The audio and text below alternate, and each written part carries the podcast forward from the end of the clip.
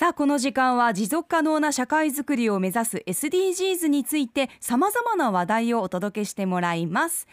直美さんよろしくお願いします。はい、よろしくお願いします。今日から新しいテーマ、はい、今週、来週と2週続けてちょっと行きたいんですけれども、はい、少しあのクイズをお二人にしたいんですけれども、うんうん、えっと、2014年のビル・ゲイツさん、あのマイクロソフト社のビル・ゲイツさんの出したデータがあって、はい、最も人間を殺す動物って、まあ、ランキングが出てるんですけど、何だと思いますか？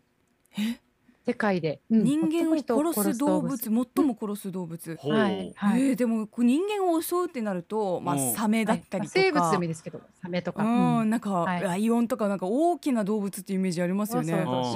鶴之助さんはいかがですか？えー、っとちょっと怖い答えで人間とかですか？ああ、すごい。ね、はい、ありがとうございます。まず1位がですね、もうあのダントツ1位なんですけれども、72万5千人を殺している蚊なんですね。あ、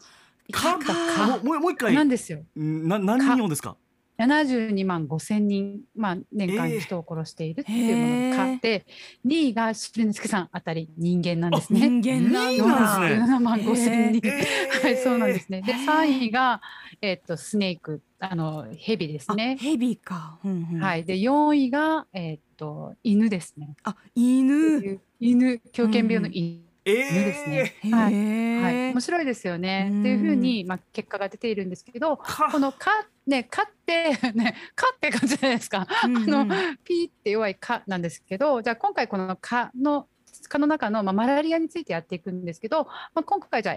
SDGs の何番かっていうと3番だと思うんですね。すべての人に健康と福祉をっていうことで、はい、その下にま細かいターゲットがあるんですけれども、3.3ということで、2030年までにエイズ、結核、マラリアおよび試みられない、あの顧みられない熱帯病といった伝染病を根絶するとともに、肝炎、水系感染症およびその他の感染症に対処するということで、これはま世界中がみんなで取り組んで感染症であったり、熱帯病の病気をみんなでやっていこうねっていうことなんですね。でそうやってみると、なんか世界のなんかね関係ないところでやっていること、まあ、自分たちそれって関係ないよねっていうふうに思われるかもしれないんですけど今回琉球大学でティーム八重山ゼロマラリアっていうチームが結成されたんですね。で私の友人が、はい、そこで島袋みゆきさんという琉球大学の中の副受館というところで学芸員をされているあ副受館。はい、はい、はい、わかります？副わかりますよ、うん、はい。ね行きましたよね。行きました。何回か行きました。なんかホルマレン好きのなんか本とか、ちょっと怖いんですよね。ちょっと、うんうん怖いそうそうそこで、まあ、あのいろんなねあの人に伝えるってお仕事をしているみゆきさんを今回お招きしてこのあの琉球大学が取り組んでいるこのチーム八重山ゼロマラリアについてお話をしてくださいますのでちょっと音源聞いてください。私たちはこの2022年八重山からマラリアが一掃されて60周年を迎える日に結成された研究教育チームです。科学的なマラリア対策であるとか、え保健行政と住民の連携など、まあらゆる教訓から新たな平和学習を模索するために結成しました。今現在60周年記念事業を展開しています。えー、マラリアは世界三大感染症の一つなんですが、えー、マラリア原虫を持つハマダラカという蚊がいるんですけれども、その蚊を媒介して発症する病気です。今現在91カ国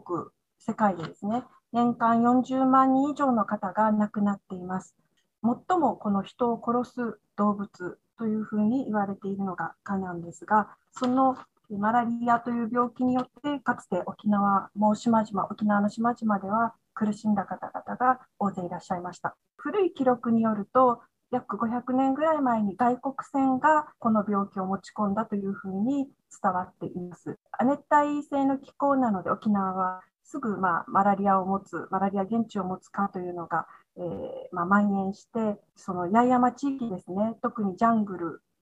が多いので、えー、そういったところでこう蔓延していたんですけれども、そのもともとこのこうマラリアが蔓延しているということで、焼き犬島、えー、焼きというのはま焼けるとか、その風土病全般を表す言葉なんですが、こう焼きの島だというふうにこう、まあ、呼ばれていた時期がありました。蔓延している地域ではあるんですが、人々が住んでいる集落っていうのは比較的安全な場所だったんですね。なんですが、今からまあ77年前にあった沖縄戦の時に日本軍によって強制疎開をあのさせられるんですけれども住民の方々がそのマラリアが蔓延している有病地要は病気があるジャングルの中に強制的に疎開させられてしまってそこで皆さんこの感染してしまったっていうことがあります。で特別にこれがあの戦争マラリアというふうに呼ばれるものです。戦争が終わった後ですね、その保健所の方々とか沖縄県とかあの科学的な貿易体制を組んで一掃するためのこのお薬であったりとか衛生環境を整えたりとかそういったことをするんですけれどもその後にですね八重山地域を開拓するために移民の方々が移民移民がまあ島に入ってきたわけですね。そこでまたあの波が来ましてこれはまた移民マラリアと言われてるんですけれどもそこであのまた一時期蔓延してしまったんですね。その後に本格的な科学的な撲滅作戦が始まるんですけれども、実際にはこれがま完了したというか、一掃されたのが今からちょうど60年前ということです。ギリギリまでですね、撲滅されるギリギリまでこの活動をしていた井野田という集落があるんですけれども、はい、あのそちらの方に記念碑、石碑をがされることになりました。はい、この、えー、歴史的な経験を教訓として後世にも伝えていこうということで、60年という日に地域の方々がそれを本流するんですけれども、はい、私たちのこのプロジェクトでは、石碑のそばにですね、この歴史を伝えるための説明板を設置するための資金をクラウドファンディングで今募っています。いかがでしょうか？あのこうした出来事があったっていうのはこう、はいはい、学校の歴史の授業で私は習ったことがあるんですけれども、はい、やっぱりそれが一掃されて今年で60周年ということで話を聞いてると、まあ、戦争でのマラリア、そして移民によるマラリア本当に長く苦しい戦いだ,、だなということを感じましたね。そうなんですよね、うん、このマラリアって実はこの八重山地域では400年ぐらい結構人を苦しめていてでも一つの村がもうなくなってしまうぐらいの影響力があったんですね。うんうん、で私ちょっと台湾のことを少し研究した時に台湾では今地球温暖化の影響でマラリアが北上してるっていうことがあってなので、はい、南からまあ北まで結構本当にマラリア対策ってすごいやっていてそれの学びが、まあ、八重山からも学んでるんだよってことを私も実は聞いたことがあってだからこれって一度なくなったら終わりではな。くてやっぱり地球環境ってものすごい変化してるし、うん、まあ、今回のコロナ禍を見ても分かるように変異種ってどんどん出てくる。で蚊もやっぱりその人間に対してすごくいろんな形でまあ変異を多分してくるということがあると思うので、やはりその歴史を忘れない正しい知識を持っていくっていうことは、私はすごく大事なことかなっていうふうに思っています。うんうん、でこれをですねじゃあどういったプロジェクトでまあ進めているのかっていうことをまた合わせてあのクラウドファンディングという形でやはりその残していきたいっていう思いがあるのでそれまた合わせて聞いてみてください。はいキャンプファイヤーというあのクラウドファンディングサイトがあるんですが、そちらの方にゼロマラリア達成から60年、八重山の歩みを未来へというクラウドファンディングのサイトを立ち上げてますので、そこにですね、このこれまでのこの60年前にどういったことがあったのかということや、この八重山の方々がこの撲滅にどう動いていたいったのかということの歴史の経緯なども書いていますので、ぜひ興味のある方はご覧いただいて、え知っていただきたいですし、この活動プロジェクトにご賛同いただける方は、えー、ご寄付いただけると大変ありがたいです。よろしくお願いします。先ほどのこの台湾の話聞いてみると、はい、やっぱりこうどういうこの歩みがあったのかって残しておくことが、はい、まあ次の対策にもつながりますから。うん、ですね。で私あのアフリカ地域に、まあ、先生方をお連れするという夏休みのお仕事とかが実は前やっていて、はいはい、あの JICA さんというところからその先生方を、まあ、あの ODA プロジェクトとかこの海外でのこの医療行為の様子とかっていうのを見に行くっていうところでアフリカのこのマラリア対策の病院などもクリニックとか見に行ったことがあるんですけれども、本当にあの綺麗な環境を整えていたりとか手洗い行動とか簡単な医療知識で本当は防げるものだったりするものがなかなかそれが行き届かなくてこのマラリアマラリアっていうのもしっかりと薬を飲んで予防することとか環境衛生環境を整えていくっていうことで十分対応できることがまだまだできていないということ